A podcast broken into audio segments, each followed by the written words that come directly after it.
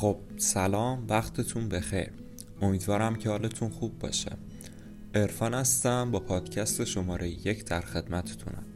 توی این شماره قراره با همدیگه به مفهوم و تعریف هارد کد و سافت کد بپردازیم. فرق بینشون رو درک کنیم و با حد وسطشون آشنا بشیم. بعدش هم احتمالاً چند تا مثال کاربردی توی پلتفرم‌های مختلف میگیم براش. بعد این داستانا هم میریم سراغ مثال‌های کاربردی‌تر و قابل لمس‌تر توی حوزه تکنولوژی‌های توسعه اپلیکیشن مثل فلاتر و ریاکت نیتیو و بقیه، یا در زمینه توسعه بازی مثل یونیتی و آنریل انجین یا سایر هسته‌های توسعه بازی. با توضیح مکانیسم و نحوه کار این تکنولوژی‌ها به درک عمیق‌تری از هارد کد و سافت کد توی مهندسی نرم افزار می‌رسیم. کدنویسی سخت یا هارد کدینگ یه مدل کدنویسی هستش برای توسعه نرم افزار که توی اون دیتاها به صورت استاتیک و ثابت توی سورس کد قرار داده میشن. دقیقاً نقطه مقابل سافت کد یا کدنویسی نرم هستش که توی اون نرم افزار با استفاده از توابع یا منابع مختلف دیتاها رو توی ران تایم یا حین اجرا تولید یا جمع‌آوری میکنه. پس توی هارد کد دیتا به صورت کد سخت نوشته میشه و احتمالاً کامپایل میشه و فایل نهایی اون دیتایی که باید نمایش بده رو همراه خودش داره. ولی توی سافت کد دیتا موقع ران تایم یا اجرای اپلیکیشن تولید یا جمع آوری میشه و به برنامه تحویل داده میشه. سعی ما توی کدنویسی استاندارد و حرفه‌ای این هستش که دیتاهای هارد کد شده رو به حداقل برسونیم و با سافت کد جایگزینش کنیم. یعنی هر چقدر سافت کد ما بیشتر باشه، اپلیکیشنمون داینامیک‌تر و به اصطلاح فارسی‌تر پویاتر هستش. نمونه‌های خیلی زیادی میتونیم برای هر کدوم مثال بزنیم که راحت براتون جا بیفته. اینجا هم به چند مورد اشاره می‌کنم. به عنوان برنامه نویس موبایل فرض کنید که قراره یه اپلیکیشنی رو بنویسی که یه سری دیتا رو توی خودش داشته باشه.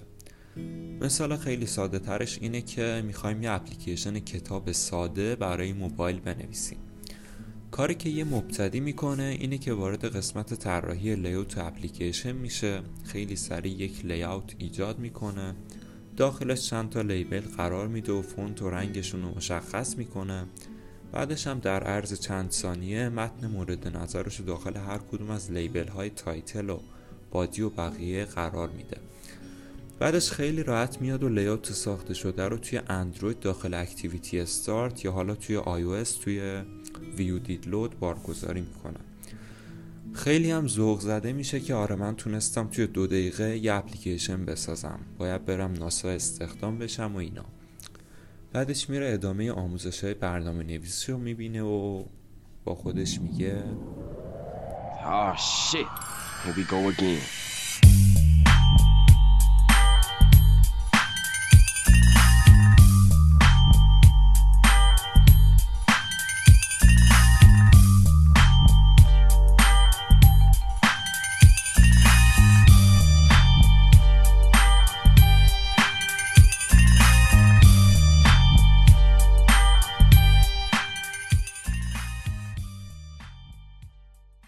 خب توی این روش که گفتیم متن به صورت هارد کد توی برنامه قرار داده شده و شما عملا برای جمع‌آوری دیتا یا تولیدش کدی ننوشتین.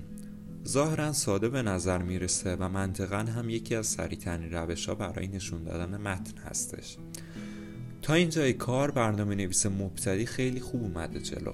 حتی روشش ممکنه خیلی سریع‌تر از روش‌های دیگه باشه. به هر حال میگن حرف راست باید از بچه شنید. ولی یه حرفه‌ای اینطوری کار نمی‌کنه. فقط تا نوک دماغش رو نمی‌بینه. به اینم فکر می‌کنه که شاید لازم باشه دیتای داخل اپلیکیشن تغییر بکنه. مثلا مشتری از کاربر بخواد که اپلیکیشن 2 زبانه باشه. و اگه کاربر ایرانی وارد اپلیکیشن شد، متن‌هاش فارسی باشه. در غیر این صورت متن‌هاش انگلیسی باشه. اینجاست که دیگه تکنیک هارد کد جواب نمیده. جواب هم بده باید کلی روش غیر اصولی طی کنید تا به نتیجه برسونید. کاری که حرفه‌ای میکنه اینه که از قابلیت‌های خود سیستم عامل اندروید یا iOS برای چند زبانه کردن استفاده میکنه متن‌هاشو به صورت استرینگ داخل XML قرار میده و بقیه ماجرا که به صورت سافت کد هستش. این تکنیک سافت کدینگ هستش، یعنی متن از نرم افزار خونده نمیشه، بلکه نرم افزار بالا میاد از سیستم میپرسه که زبان چیه، بعدش طبق جواب سیستم متن مورد نظرش از فایل میگیره و نشون میده. اینجا دیگه فرقی نمیکنه اپلیکیشن 2 زبانه باشه یا 10 زبانه، مکانیزمش یکیه و نیازی به تغییر توی لایه کد نویسی نیستش. شما فقط کافیه که اون فایلی که حاوی متنتون هستش رو آپدیت کنین، توی اینترنت قرار بدین، اپلیکیشنتون بیاد نسخه جدیدش رو دانلود کنه و خودش رو خیلی راحت آپدیت کنه. اون وقت میتونین بدون تغییری توی کدنویسی اپلیکیشنتون زبانهای مختلفی رو بهش اضافه کنید. خیلی ساده و راحت. این از مثال پلتفرم‌های موبایل بود. برای پلتفرم وب هم میتونیم به همین مورد اشاره کنیم که مبتدی میاد و متناشو مستقیم توی HTML یا کد PHP یا حالا سایر زبان‌ها به صورت مستقیم قرار میده. یه حرفه‌ای از ابزارهایی مثل getText، گنو یا سایر مکانیزم‌ها استفاده میکنه. نه هارد کدینگ و نه سافت کدینگ بیش از حد، هیچ کدومشون رفتار مناسبی نیستن. باید حد وسط رعایت بشه توی اپلیکیشن ها. کدی که نوشته میشه نباید بیش از حد نرم و نباید بیش از حد سخت باشه. یکی از دلایلی که باعث شد استارتاپ بزرگی مثل دیجیکالا کلا سیستمش رو از اول بازنویسی کنه این بود که حین کدنویسی به استاندارد بودن کدهاشون توجه نداشتن. خیلی از قسمت‌های سایتشون به صورت هارد کد نوشته شده بود و عملاً تغییر داخلشون به مراتب سخت‌تر و وقت‌گیرتر بود. پس سعی کنید همیشه حد وسط و استاندارد رو داخل اپلیکیشنتون رعایت کنید و کدهای استانداردتری بنویسید. یکم ریلکس بشیم و بریم سراغ بقیه ماجرا.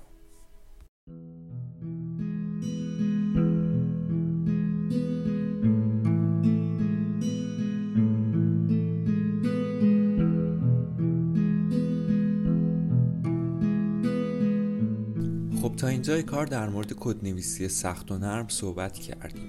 مثالهایی رو هم براشون زدیم. حالا میخوایم یکم پیشتر بریم و در مورد کدنویسی پارامتریک صحبت کنیم. کدنویسی پارامتریک چیه؟ یه مدل کدنویسی هستش که توی اون با استفاده از هارد کد یه سافت کدی رو اجرا میکنیم. خب یعنی چی؟ ببینین گیج نشین. یه لحظه به این فکر کنید که یه اپلیکیشن داریم که 2 لایه داره. اپلیکیشن های معمولی توی حالت کلی یه لایه کدنویسی دارن و سیستم عامل اونو اجرا میکنه و رندر میکنه و به کاربر نشون میده. ولی اپلیکیشن های پارامتریک معمولا 2 لایه یا بیشتر دارن. یکی لایه اول هستش که توسط سیستم عامل اجرا و رندر میشه، به کاربر نمایش داده میشه. اون یکی هم لایه دوم هستش، لایه‌ای که دیتا رو از یه جایی میگیره و لایه اول تحویل میده. لایه اول اونو به سیستم عامل تحویل بده و سیستم عامل اونو اجرا کنه، بعدش هم که رندر بکنه و به کاربر نشون بده. ببینیم، بازم میگم گیج نشین. الان یه مثال خیلی ساده براتون میزنم. مثال خیلی سادهش اپلیکیشن بروزر هستش که خیلی مرسوم هستش و هممون هم ازش استفاده میکنیم. شما وقتی از مرورگری مثل کرومیوم یا فایرفاکس استفاده میکنید میتونید هر سایتی رو مشاهده کنید. چیزی که کاربر میبینه سایتی هستش که رندر شده و توی صفحه داره نشون داده میشه. ولی توی بحث کدنویسی یه سوال پیش میاد. آیا این سایت توسط سیستم عامل من داره اجرا و رندر میشه؟ خب منطقاً نه. اگه اینطوری بود اون وقت باید برای ویندوز، مک، گنو، اندروید، آی او اس، سیمبیان، فوشیا و هر سیستم عامل دیگه‌ای که به ذهنتون میرسه یک کدنویسی جدا انجام میشد. اون وقت برای طراحی یه سایت باید به 10 زبان و شکل مختلف کدنویسی میشد، درست مثل یه اپلیکیشن نیتیو. راه حلی که برای این مشکل پیشنهاد شد مدل مارکاپ بود، یه استانداردی که بتونه توی تقریبا همه پلتفرم ها اجرا بشه. ولی خب این چطوری ممکن بود؟ یه اپلیکیشن که بتونه توی تمامی سیستم عامل ها اجرا بشه. عجیب به نظر میرسه ولی ممکن شد، اونم از طریق کدنویسی پارامتریک. توسعه دهنده اومدن نشستن با خودشون گفتن که ما که داریم پلتفرم های مختلفی رو طراحی میکنیم، بیاییم یه اپلیکیشن ثابتی مثل بروزر رو هم طراحی کنیم برای هر پلتفرم که بتونه کدهای مارکاپ رو بخونه، تفسیر کنه و به شکل کد قابل فهم برای سیستم عامل بفرسته. اون وقت سیستم عامل هم میتونه طبق درخواست این اپلیکیشن اون چیزی که مارکاپ بود رو رندر کنه و به کاربر نشون بده. ببینید بخوایم به صورت ساده تر بگیم، مکانیزم کار به این شکل شد که ما به جای اینکه بیایم و برای هر پلتفرم یه سایت رو طراحی بکنیم با کدنویسی اختصاصی برای اون پلتفرم، بیایم و چند تا اپلیکیشن مرورگر برای هر پلتفرم طراحی کنیم که بتونه مارکاپ رو اجرا بکنه. بعدش هم که مارکاپ رو زبان نشانه‌گذاری وب کردیم و با استاندارد HTML از این طریق سایت هامون از طریق هر پلتفرمی قابل دسترس شد. شما وقتی وارد سایتی میشید، لایه دوم اپلیکیشن که انجین مرورگر هستش کدهای مارکاپ رو میخونه، تفسیر میکنه و از تفسیری که میکنه یه سری دیتا رو به لایه اول منتقل میکنه و میگه که مثلا من یه دکمه میخوام توی فلان مختصات و فلان شکل و اندازه. بعدش لایه اول که در ارتباط با سیستم عامل هستش میاد و طبق درخواستی که دریافت کرده یه دکمه رندر میکنه و به کاربر نشون میده. البته این کلیات ماجرا هستش و قطعا بروزرها دارای پیچیدگی های خاص خودشون هستن. این یه شماتیک خیلی خیلی خیلی ساده از نحوه کار یه مرورگر بود، وگرنه همین الانش هم حتی ساده ترین مرورگرهایی هم که فکرشون رو بکنید از انجین های رندر مارکاپ و انجین های تفسیر اکما اسکریپت و چندین پارامتر و لایه های مختلف استفاده میکنن، وگرنه به همین سادگی هم نیستش. یا یه مثال دیگه‌ای که میزنم اینه که نرم افزار فتوشاپ رو در نظر بگیرید. شما میتونید یک فایل PSD رو با استفاده از نرم افزار فتوشاپ باز کنید و به لایه های مختلف اون تصویر دسترسی داشته باشید. اینجا بهتره یه سوالی رو از خودمون بپرسیم. آیا این سیستم عامل هستش که داره لایه‌های مختلف یک عکس رو تشخیص میده و به صورت دکمه توی اون گوشه پایین نشون میده؟ خب منطقاً جواب این سوال نه هستش. اینجا نرم افزار فتوشاپ لایه‌های مختلفی داره. یکی از اون لایه‌ها لایه خوندن و تفسیر فایل‌های PSD هستش. بعد اینکه فایل رو میخونه و تفسیر میکنه، طبق تعداد لایه هایی که تشخیص داده به سیستم عامل میگه که برای من مثلا یه چند تا دکمه رندر کن توی فلان بخش. اینجا سیستم عامل درکی از PSD نداره. درست مثل اینکه شما یه گربه دارین، گربه بره توی مغازه قصابی بهش هیچی نمیدن، ولی شما پیش گربه‌تون برید و پول بدین و بگین که 1 کیلو گوشت میخوام واسه گربه‌م، بهتون میدن. این وسط شما نقش نرم افزار فتوشاپ رو دارین، گربه هم فایل PSD هستش و منطقاً قصاب هم سیستم عامل یا پلتفرم شما هستش. خب یکم دیگه هم ریلکس بشیم و بریم سراغ بقیه ماجرا.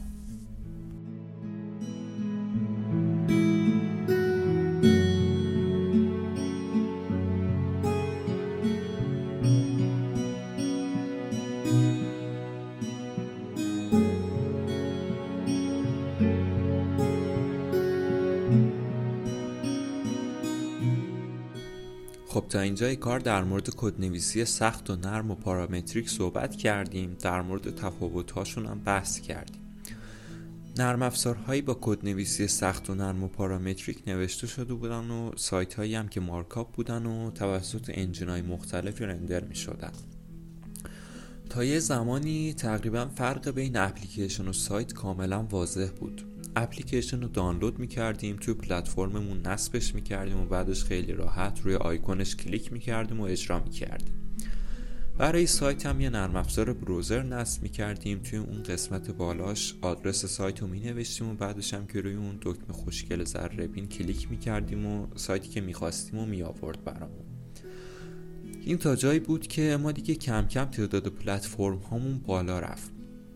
اندروید ورژن جدید داد، iOS ورژن جدید داد، بقیه پلتفرم هم آپدیت شدن و کدنویسیشون هم آپدیت شد. اپلیکیشنی که برای اندروید 4 و 4 نوشته شده بود با اومدن 5 مجبور شد به خاطر خوشگلی بیاد و بازنویسی کنه اپلیکیشنشو، بیاد و اپلیکیشنشو متریال دیزاین کنه و منتشر کنه. بعد که اندروید 6 اومد دید که اپلیکیشنش کرش میکنه و اگه دسترسی به درستی هندل نشه برنامه فورس کلوز میشه و بقیه ماجرا. اینجوری بود که واقعا دیگه واریانس تغییر کدها توی ورژن های مختلف اپلیکیشن های نیتیو توی هر پلتفرمی بالا رفت.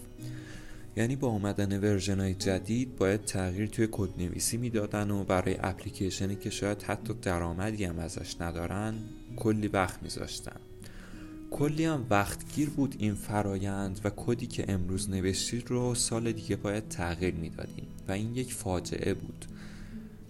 از اینجا شد که خیلی از دیولپرها کلن اپلیکیشن های نیتیو بیخیال شدن، گفتن که چرا باید اینقدر زحمت بکشم و اپلیکیشن بنویسم. بعدش که نسخه جدیدی از API اندروید اومد مجبور بشم که توی کدام تغییر ایجاد کنم، یا مثلا اپل یه گوشی دیگه با رزولوشن مختلف داد بیرون من بیام مجددا توی کدام تغییر ایجاد کنم. اینجوری شد که خیلی از دیولپرها اومدن سمت وب و مفهوم وب اپلیکیشن پررنگ‌تر شد. سایت هایی که دیگه واقعاً سایت نبودن، درکی که از سایت بود یه بخش وبلاگ مانندی بود که توش محتوا قرار داشت. یه چیزی مثل تاینی موویز که میتونستیم ازش فیلم دانلود کنیم، یه چیزی مثل ویکی‌پدیا که میتونستیم ازش مقاله بخونیم، یا سایت های دیگه ای که میتونستیم ازش یه چیزی رو ببینیم و استفاده کنیم. تعداد سایت هایی که به کاربر اجازه میدادن که توی سایت بتونن فعالیتی داشته باشن خیلی کم بود، تا اینکه کم کم این روال عوض شد. سایت هایی مثل توییتر شروع کردن به فانکشنال شدن، یعنی تبدیل شدن به چیزی بیشتر از سایت، به چیزی بیشتر از فقط خوندن، به چیزی که با کاربر هم تعامل داشته باشه و کاربر بتونه کارهای مورد نیازش رو داخلش انجام بده. مثلا علاوه بر خوندن توییت های این و اون بتونه از طریق همون وبسایت توییت کنه، ممبرای دیگر رو فالو کنه، لایک کنه و بقیه ماجرا. اینجوری بود که دیولپرها مفهوم وب اپلیکیشن رو به اصطلاح پدید آوردن. سایت هایی که به جای محتوا روی عملکرد و تعامل با کاربر تمرکز دارن. الان هم نمونه هاشون رو میتونیم ببینیم. وب اپلیکیشن ها رو به دسته های مختلفی میشه تقسیم کرد، از جمله PWA و SPA که حالا قصد نداریم زیاد وارد بحثشون بشیم. انشالله توی یه پادکست مجزا در موردشون به صورت کاملا مفصل صحبت میکنیم. یه ضعفی که همه این وب اپلیکیشن ها داشتن این بود که تعامل مستقیم با کاربر نداشتن، تعاملشون از طریق بروزر بود. مثلا نمیتونستن از دوربین گوشی شما استفاده کنن، یا مثلا به سنسورهای مختلف گوشیتون دسترسی داشته باشن و ازشون استفاده کنن. خب این خیلی هم منطقی بود، اگه قرار بود هر سایتی به این موارد دسترسی داشته باشه که اون وقت سنگ روی سنگ بند نمیشد. چون وقتی کسی وارد سایتی میشه الزاماً قصد نداری که واردش بشه، مثلا ممکنه از طریق تبلیغات پاپ آپ واردش شده باشه. ولی وقتی کسی یه اپلیکیشنی رو نصب میکنه بهش دسترسی میده، یعنی احتمالاً با رضایت خودش هستش. اینجا بود که یه عده نشستن و فکر کردن و گفتن که خب ما که داریم یه مرورگری مثل کرومیوم رو توسعه میدیم، اونم برای همه پلتفرم‌های ممکن، ما که داریم اینقدر زحمت میکشیم و سعی میکنیم با تمامی ورژن های سیستم عامل ها هم سازگار باشه، چی میشه به جای اینکه کاربر بیاد توش سرچ انجام بده یه صفحه ثابت براش تعریف کنیم که رندر کنه و به کاربر نشون بده. ایده اصلی از اینجا مطرح شد، یعنی به جای اینکه یه اپلیکیشن رو داشته باشیم که کاربر بیاد آدرس رو وارد کنه و این اپلیکیشن اون آدرس رو براش لود کنه، بیایم و فایل های همون آدرس رو داخل اپلیکیشن قرار بدیم و اپلیکیشن به صورت پیش‌فرض بیاد همونا رو بخونه و تفسیر کنه و برامون رندر کنه. حالا از اونجایی که اپلیکیشن دارای لایه های تعامل با سیستم عامل هم هستش، میتونیم از دوربین و سنسور و سایر قابلیت های پلتفرم هم استفاده کنیم و کاربر هم یه اپلیکیشن فانکشنال داشته باشه. نتیجه شد اپلیکیشن هایبریدی مثل اینستاگرام که با ریاکت نیتیو توسعه داده شد، یا ادیتوری مثل VS Code، اتم یا سایر اپلیکیشن ها. مکانیزم کارشون این شکلیه که یه تعداد فایل سافت کد به صورت مارکاپ هستن که داخل یه اپلیکیشنی مثل مرورگر قرار داده شدن و توسط اون رندر میشن. یک سری بهینه‌سازی هایی هم برای پرفورمنس بالا داخلشون تعبیه شده که سرعت قابل قبولی داشته باشن. الان دیگه تقریبا هیچ کسی از سرعت اینستاگرام کلایی نمیکنه. بعدش هم که فریم ورک های مختلفی مثل فلاتر وارد عرصه شدن و با مکانیزم های بهتر یا حالا مختلفتر یا حالا بهبود یافته تر باز هم از گزینه های چند لایگی استفاده کردن و خیلی راحت برای پلتفرم های مختلف خروجی گرفتن. نکته قوت اپلیکیشن های هایبرید که توسط این مدل فریم ورک ها نوشته میشن این هستش که خیلی راحت میشه ازشون برای پلتفرم های مختلف خروجی گرفت، چون این وسط معمولاً چیزی که توسعه دهنده می نویسه هارد کد نمیشه بلکه سافت کد میشه. اون بخش هارد کدش میاد سافت کدی که توسعه دهنده نوشته رو اجرا میکنه. اینطوری هستش که اینستاگرام خیلی راحت میتونه بدون اینکه نیازی به نصب ورژن جدید داشته باشه اپلیکیشنش آپدیت کنه و قابلیت‌های جدید و فیلترهای جدید به استوری و لایو و بقیه قسمتاش اضافه کنه. کافیه که بیاد اون قسمت سافت کدش رو آپدیت کنه، بعدش یه سیگنال آپدیت بفرسته به تمامی کلاینت هاش و کلاینت هاش هم ورژن جدید فایل ها رو دانلود کنن و از اون به بعد ورژن جدید رو اجرا کنن. و همین آسونی و راحتی دیگه نیازی نیستش که مثل تلگرام بیاد روی 4 تا پلتفرم مختلف 4 مدل کد نویسی مختلف بکنه و خروجی های مختلف بگیره. خب یه ریلکس دیگه هم میریم با هم دیگه، بعدش میریم سراغ آخرین بحث این پادکست.